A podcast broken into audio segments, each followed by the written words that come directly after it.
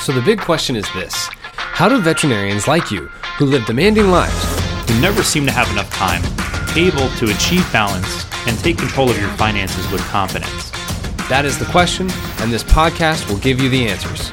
We are Florida Veterinary Advisors, and this is the Smarter Vet Podcast. Hey, Smarter Vets, welcome back to the Smarter Vet Financial Podcast. I am your co host, Tom Seco co owner of Florida Veterinary Advisors, a national business and personal financial planning firm. Uh, we provide a way of thinking to make financial decisions easy so you can spend time doing other things. So we find that so many people are tired of trying to figure out finances. It's exhausting for them. So what we really want to do is make things simple for people out there. Um, if you are a first time listener, glad you're here. If you're one of our uh, consistent listeners, welcome back. Uh, you are what make our show uh, what it is today.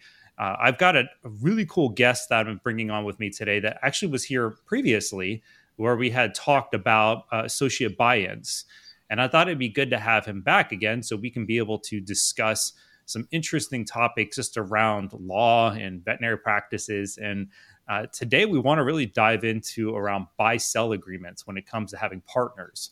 So before we actually jump into this, I want to bring on the show. He is the chair of the National Veterinary Law Group at Mandelbaum Barrett, based out of New Jersey. Uh, he's become a good friend of mine over time. Uh, we don't hang out enough. We probably should. But uh, Peter Tanella, it's great to have you back on the show. Tom, thanks for having me. Thanks for those uh, kind words. You don't usually hear a lawyer and cool in the same sentence, so uh, it makes me feel good. Yeah, I, I, think it's like the accounting world and advisor. Yes. I think it's the same thing. So, but it's cool. It's I'm I'm glad you're back again. And you know, for those who don't know who you are, if you could just give a quick plug on yourself again, because I'd like for them to know a little bit about your background. Yeah, Tom. Th- thanks. Uh, so, as, as Tom mentioned, I chair the law firm's National Veterinary Law Group. I've been in the vet med space over probably 15 years now, um, exclusively working with veterinarians um, across the country, buying, selling, merging, um, and just serving as uh, general corporate counsel, working with professionals like Tom and others as we kind of navigate the di- you know through different issues with the clients. That's awesome. Yeah, it's, it's much needed. We having really good counsel in veterinary medicine because there's the law between the law and taxes are the two areas that sometimes like you got to make sure you have really good counsel in there. Well, just knowing what you you know, Tommy, it's funny. I, there's a handful of us in the in the industry, and you you know all the other attorneys, and they're all good friends of mine. We work real well together. It's great when you a transaction comes in, and I know one of those guys or gals are on the other side because it it, it all moves nicely. I have a deal right now where uh, my client is buying a practice, and um, the seller is represented by a family lawyer. The deal has been you know stuck for mm. about a month now we just can't get it to move, and it's because that's not what the family lawyer does. You know, it's, it's, it's you know, it's, so it's always nice to have somebody who has a familiarity with vet med on the other side when you're you know working with a client. Of course. Well, on, on the topic of buy sell agreements, because uh, I know our conversation we had last time about associate buy ins was really good discussion, which I think is a good follow up to that. Uh, so if any of you are listening and want are curious about that, please go check out our other episodes. Somewhere in the list of all the shows that we've created so far. Uh, but when it comes to buy sells, uh, let's look start off with what do you see are some of the biggest hurdles that you find when it comes to either creating them, writing them, people not having them. Uh, what are you noticing some of the biggest challenges that people work through? Yeah, so when you when when I hear somebody say buy sell, the way I look at it is it's either a partnership agreement, an operating agreement, a shareholders agreement, and the buy sell language is incorporated within there, right? So I look at those agreements as roadmaps for the partners. Whether you're in, you're in a limited liability company or you're in a corporation, it's a roadmap. And I always try to encourage the clients you want to you want to create your roadmap now while we're on good terms. Go through all the issues. So in the event the partnership doesn't work out, there's a failsafe or an exit strategy for one of the partners or both the partners to get out. You spend time and money on it up front. So hopefully you spend less time and money on the back end if somebody wants to you know, retire, just just wants to slow down, wants to sell. You know, I, I think, and you and I were talking about this before we hopped on. You know, we've seen a real slowdown this year in 2023 of corporate consolidation. What I have seen uh, really pick up is a lot of partnerships coming together of practice owners wanting to partner up. And um, we've been drafting all different types of agreements for our clients. We have also seen a lot of our clients who've had partners partnerships in the pre- previously coming back now. COVID really burnt me out. I want to slow down. My partner wants to continue to work. Um, mm. My partner wants to sell. I don't want to sell. Issues like that, which goes to your point, that you need to address those in there because if you don't, it's just gonna it's gonna create an issue um, for the clients. And, and if they start disagreeing, they get upset, they can't agree on anything. That just creates more time, more work, spend more money, and it just it's unfortunate because it doesn't need to be that way. Right. I always like to say that the main perk of having a buy sell agreement because it would be in addition to like a par- partnership agreement right um, and some other factors but uh, it's really like let's put it in writing and stay friends uh, i yeah. love it when i'm talk with people that are family members and they don't have like agreements between them as well because that can become very sticky as right. at the same time what do you see are the challenges when people do not have them like are there any stories that you have that you could share about they didn't have buy sell and like what the headache it created for them. I have one right now where they do have one in place. However, the language is really inadequate to address address their situation. You have two partners, 50-50 equally. One wants to stop you know, working basically, and the other one wants to continue to work. One thinks I want to stop working, I want to sell the corporate. And the other one's like, I don't I never want to sell the corporate. And the agreement really doesn't address that issue. So what we're doing now is you take the agreement and you really put it aside and you're negotiating, you know, the one partner has an attorney and we're working with one partner and you're trying to negotiate uh, an exit strategy for the two of them that really should have been addressed in that buy sell or partnership agreement you know right. 12 years ago when they became partners or or maybe maybe you don't you don't address all the points. I get it. They don't. Sometimes they get fatigued. They're going to buy a practice, going to start up a practice. They don't want to. They they get fatigued on the partnership agreement, and I I don't agree. But you try to work with them, and then maybe what you you end up doing is you revisit it and you amend it, you expand upon it as your business starts growing. But that is an issue because now you have two people who came together for good intentions initially, and now they're not seeing eye to eye. So you really got to encourage them to get together, communicate, and try to figure out a path forward so the attorneys then can memorialize whatever agreement they have. But it's hard because they have different intentions now. The practice may not be doing as well as it should be doing. One partner may not be working as hard. You know, I'm sure you heard those stories. Oh, he's not working as hard. I'm, I'm, I'm working too much. No, he's not working that hard. He doesn't want to work. You know, those ill feelings come up, what makes it even harder to come up to get to, to enter into an agreement. Right. So when I'm thinking about the buy sell with the corporate, because like the corporate uh, consolidations and buying has it's relatively new if you look at the length of veterinary medicine and how all of a sudden it became a huge thing over the last several years and then of course right. in 2023 interest rates going up cost the money it just like it's the deals i've seen them like completely shift as well to where they've gone from really being in favor of the the seller now they're more in favor of the buying group and they've reduced the amounts drastically on what they're paying and right. but if like let's say that the environment does start picking up again and they are look people more people are looking at corporate sales how do they address this especially when it's it, it doesn't seem like especially if people started a business 15 years ago corporate buying wasn't really really wasn't a big thing around then, but it became a balloon. Like, how would they address that in this circumstance? Well, I think it, I think it's whether it's a corporate buyer or it's just an independent buyer. You mm-hmm. need to have language in that an agreement that when there's more than you know one party, there's two, three, four partners. How are decisions made? You know, well, how do you make decisions? Is it by a majority, um, a super majority, unanimous? And what happens if you can't come up with a unanimous decision or a majority? Do you appoint somebody ahead of time who's maybe experienced in the industry um, as a, a tiebreaker for you. You would you know, maybe have somebody in there or or have a company in there that can address that issue for you. But you need to have those mechanisms in there because if one of the party wants to leave or wants to compel a sale, um, there, there, should be language around there about whether or not he or she can do that, um, and what, what the what the other part, you know, what the other partners, what they feel, um, you know, uh, what's what the agreement can be or what, what it should be. It just, you know, it, I, I say the word roadmap. I really think that's the that's what you're looking for. Um, and when the roadmap, it's, it's not not set in stone. You're going to run into problems. You're talking about to sales. You know, what happens if you want to borrow money? What happens if you want to bring on another partner? What happens if the business wants to, you know, you want to buy equipment and you need, you know, uh, you, you need capital for that? How do you do that? All those things should be spelled out, what we call major decisions.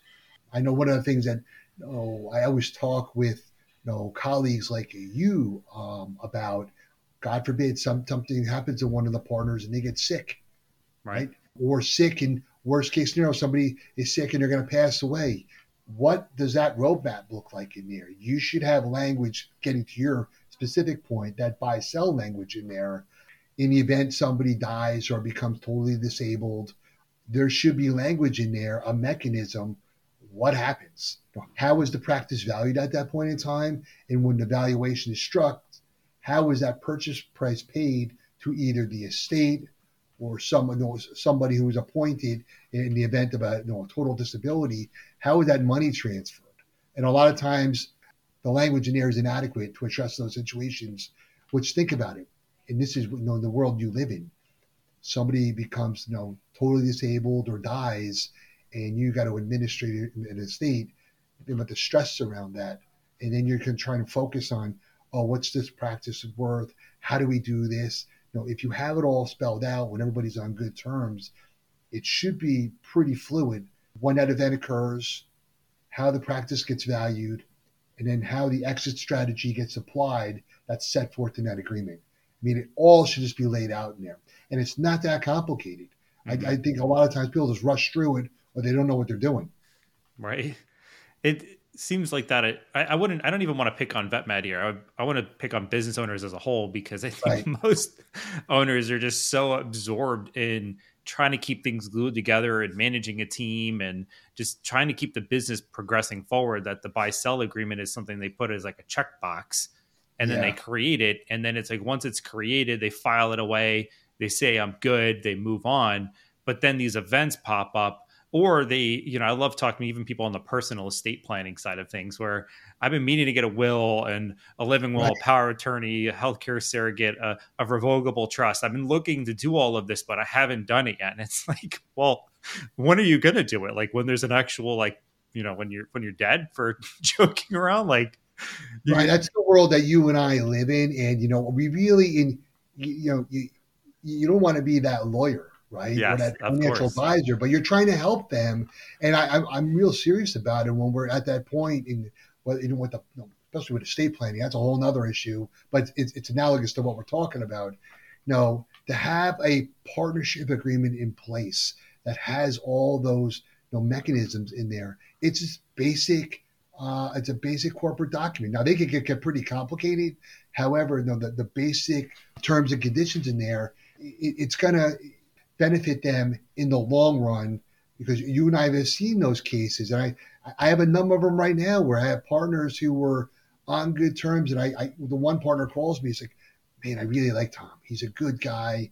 I really like him, you know, but it's just not working out. And I don't, you know, hmm. just, I don't want to be his partner anymore. Well, right. let me see your partnership agreement. And you don't have, you know, it doesn't have the language in there. Tom thinks the practice, of course, is worth a lot more than maybe what I think it's worth, and it's got debt on the practice. How do you address those issues? All that should be spelled out in that partnership agreement. Of course.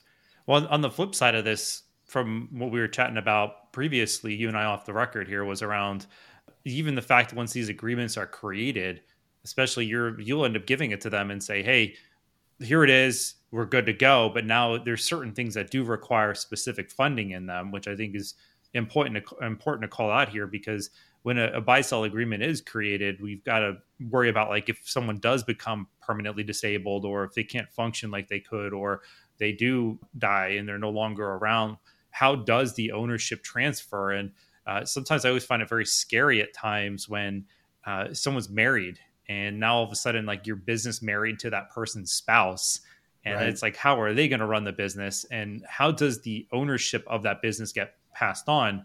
And i i personally think this is huge when it comes to buy sells because if people are not getting uh, let's say someone does pass away this is where life insurance comes into play. Uh, or if they become sick or injured this is where disability insurance comes in. And it's not just a matter of just buying something and slap it's like you know getting a pig and putting lipstick on it and saying it like you know looks pretty. Right. it's really finding something that works for the the agreement but making sure that the the insurance or the contract you buy does uh, the language connects with the agreement. Because if your agreement is in conflict with whatever the contract and the insurance policy is are, is it going to trigger if it actually does happen? So like that's another part like getting the agreement getting it funded, but then during the process, like what I would encourage a lot of owners too is uh, when I talk with them and when my business partner CJ and I we talk about uh, that exploring coverages first before the agreement is fully written to see if they're insurable. Right. That way, there's at least a backup, and then understanding. Okay, well, if they're not insurable, then you can create some kind of like a sinking fund or some other way of ownership or looking for loans or some type of financing instead because mm-hmm. uh, otherwise, you know, if they're not insurable and you wrote it with the fact that they are insurable, that kind of creates a little bit of a hiccup too.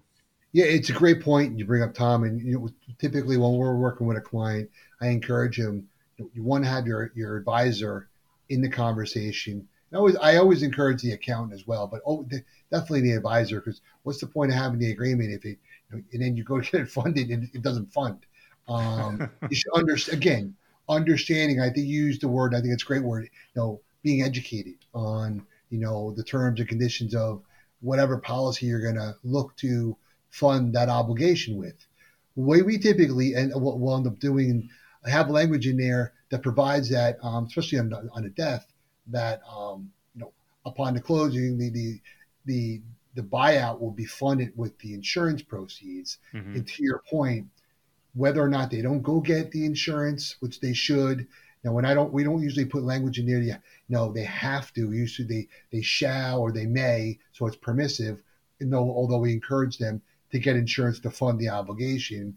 If for some reason they don't get the insurance or they do and it doesn't work, now the fail-safe that we typically will write in to the agreement in the event you don't have insurance, you know, then there's a you know the buyer will pay the estate will pay 10% or some percentage maybe at the closing, and there's a note provided for the remaining balance of whatever those proceeds are. That's not the ideal way to do it because, you know, obviously the seller wants to get their money. The estate, you know, should want to get the proceeds of the ownership interest of the decedent, not a note at the closing. So I agree with you completely. You need to understand what the terms of that policy are. And then you also mentioned, and we are talking offline, I thought it was a great point.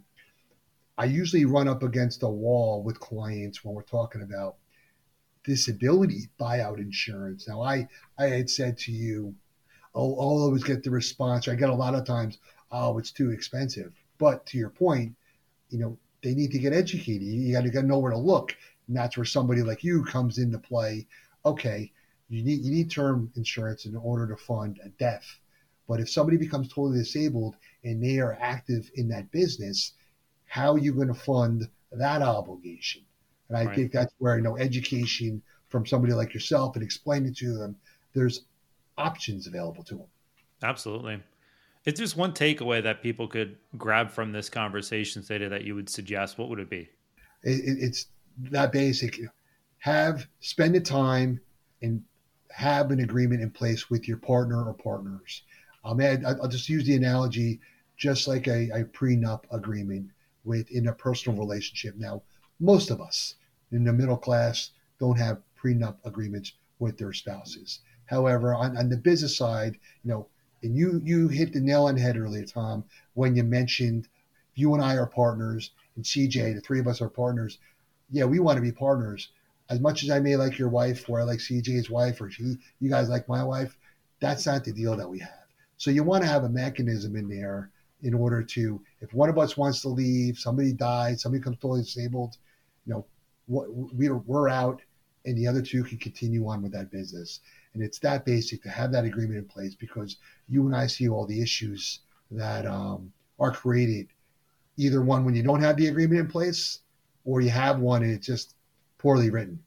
Absolutely. I, I will say there's a lot of moving pieces to being a business owner and a lot of things to take into consideration. And this is one of them. If you do have a business partner or have partners, 100% you should be writing a, a, buy sell. You should be getting it reviewed every so often. Maybe the language needs to be refreshed in it whatever the case is. But it's this is something i feel very strongly about. And i know peter you, you guys do a great job over at your firm. I, I want to definitely thank you for ha- being here with me today and give you some of your expertise to all the people who are listening thanks again for having me tom it's always good you know talking with you absolutely for everyone who is listening, uh, it's really good to have you here. And I want to give some really, really exciting news that we have master classes coming out soon. We have five of them. There is one 90 minute and four 60 minute courses coming out, broken in 10 minute segments. They're going to be coming out soon. So pay attention uh, when you do see it. For now, this is Tom Seco wishing you a lifetime of financial success. Don't forget to visit our website and sign up for our newsletter. By subscribing, you'll be the first to know about upcoming RACE approved CE webinars, podcast releases, short presentations, and articles that we publish. Make sure to like us on Facebook, follow us on LinkedIn, and subscribe to our YouTube channel.